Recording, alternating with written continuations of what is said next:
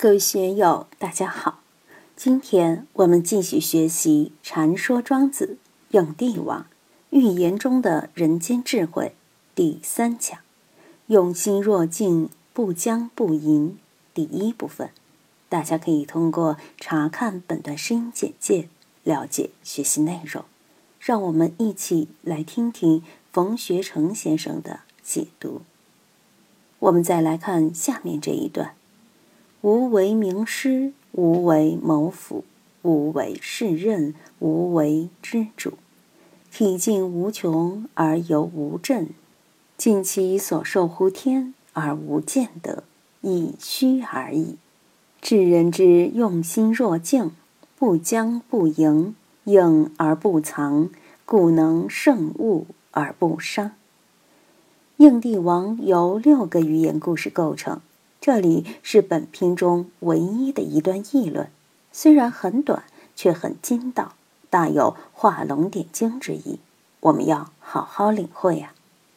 无为名师，这个“师”字如何理解？这个“师”就是傀儡。无为名师，就是不要做名利的傀儡。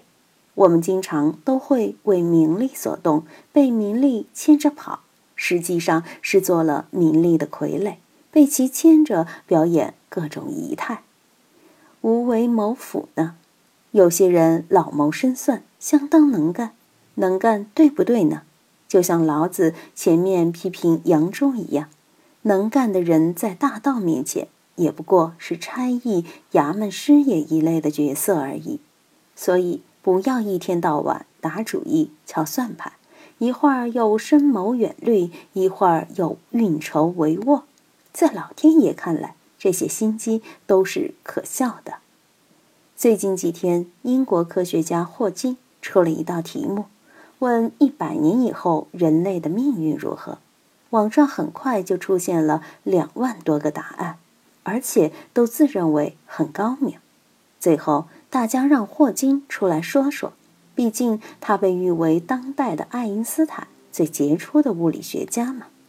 霍金回答说：“我不知道，总之会很可怕，环境恶化、生态穷尽、恐怖主义，这些都会愈演愈烈。我觉得地球已经不是人待的地方了，森林没有了，饮水也没有了，我们怎么生存？唯一的办法就是到宇宙中去多开发几个行星。”霍金的话说明什么？说明我们人可怜啊，一辈子辛辛苦苦挣钱，不管你挣了多少，寿命都是有限的，生不带来，死不带去。你生前钱再多，幽冥地府也不会认你银行这个账，你的钱一文不值。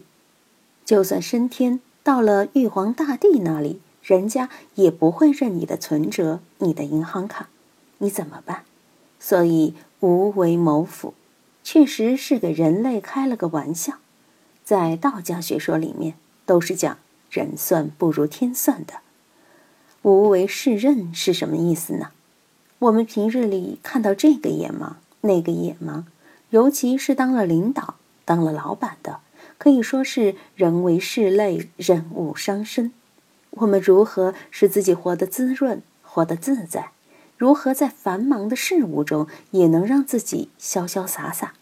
今天学了这个，不管具体落实起来困不困难，总还是有好处的。我们可以随时提醒自己，不要人为事累啊！那么辛苦的奔波干什么？就算把钱挣到了，身体垮了，心情又不舒畅，不是会落个一身病吗？人的一生，一个是命运所在。一个是心智所在，怎样使自己活得超然，我们都要仔细摸索一下。无为之主，就是不要运用智慧去主宰事物。我们每天总想让自己的心智去支配东、支配西，殊不知，只有丢弃了主宰事物的心智，你才能够体会到大道的真趣，才能领会到明慧无穷的那种伟大。自己的心胸也才会随之宽大起来。所谓“游无阵”，就是没有一点征兆的意思。以上几句都是纲领性的语言，大家要认真去体会。胡子对于季贤就是无证，他在没有征兆之中游刃有余，让季贤这样的大相师也莫测高深。禅宗公案有羚羊挂角，无迹可寻一说。有一天，黄檗禅师坐在地上，看见几个参禅的人来了，便问：“你们来干什么？”参禅人说：“我们是寻羚羊而来的。”如今似乎闻到了羚羊的气味，黄檗禅师说：“羚羊无角。”参禅人说：“寻踪而来。”黄檗禅师说：“羚羊无踪。”参禅人说：“便寻味而来。”黄檗禅师问：“羚羊无味，你等有何处可寻？”就是说，没有地方找得到了。下面一句：“尽其所受乎天而无见得。”以虚而已。有些人学佛学道，总是想在见上有所得，这不行。我们学习的人，千万不要自以为是，更不要有自以为是之见。当年雪峰禅师在参德山老和尚之前，三上头子九道洞山，结果好多年都没有参到什么名堂。有一天，他终于受不了了。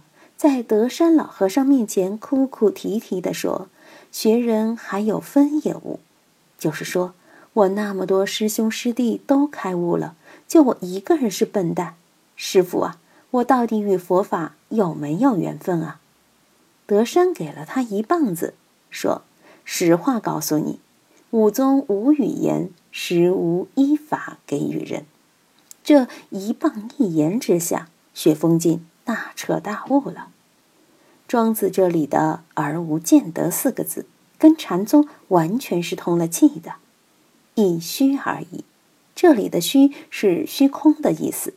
道德经说：“至虚极，守静笃。”只有虚空，我们的精神容量才会无穷无尽。虚就是空，空了之后，万事万物才能在我们的心中通行无碍。善恶得失是非生死都在这之中，跳不出一个空和一个虚字。但是我们一般人都做不到这一点，我们心中老是有个我字存在。你要叫他放下，要他虚，要他空，他就是放不下。我们在与修道的人交往时，遇到很多修法的人，见面就说我在修这个法，我在修那个法。总之，还是在说我。只有当我们把自己的一颗心变成公字的时候，私字才会不起作用。现在我们要求别人要空、虚、通，也是做不到的。但是我们在办私己之事的时候，一定要想到这个公字，要随时把这颗公心亮出来。只有公心亮出来，我们的心路才会通畅。才能真正进入虚空的境界。今天就读到这里，欢迎大家在评论中分享所思所得。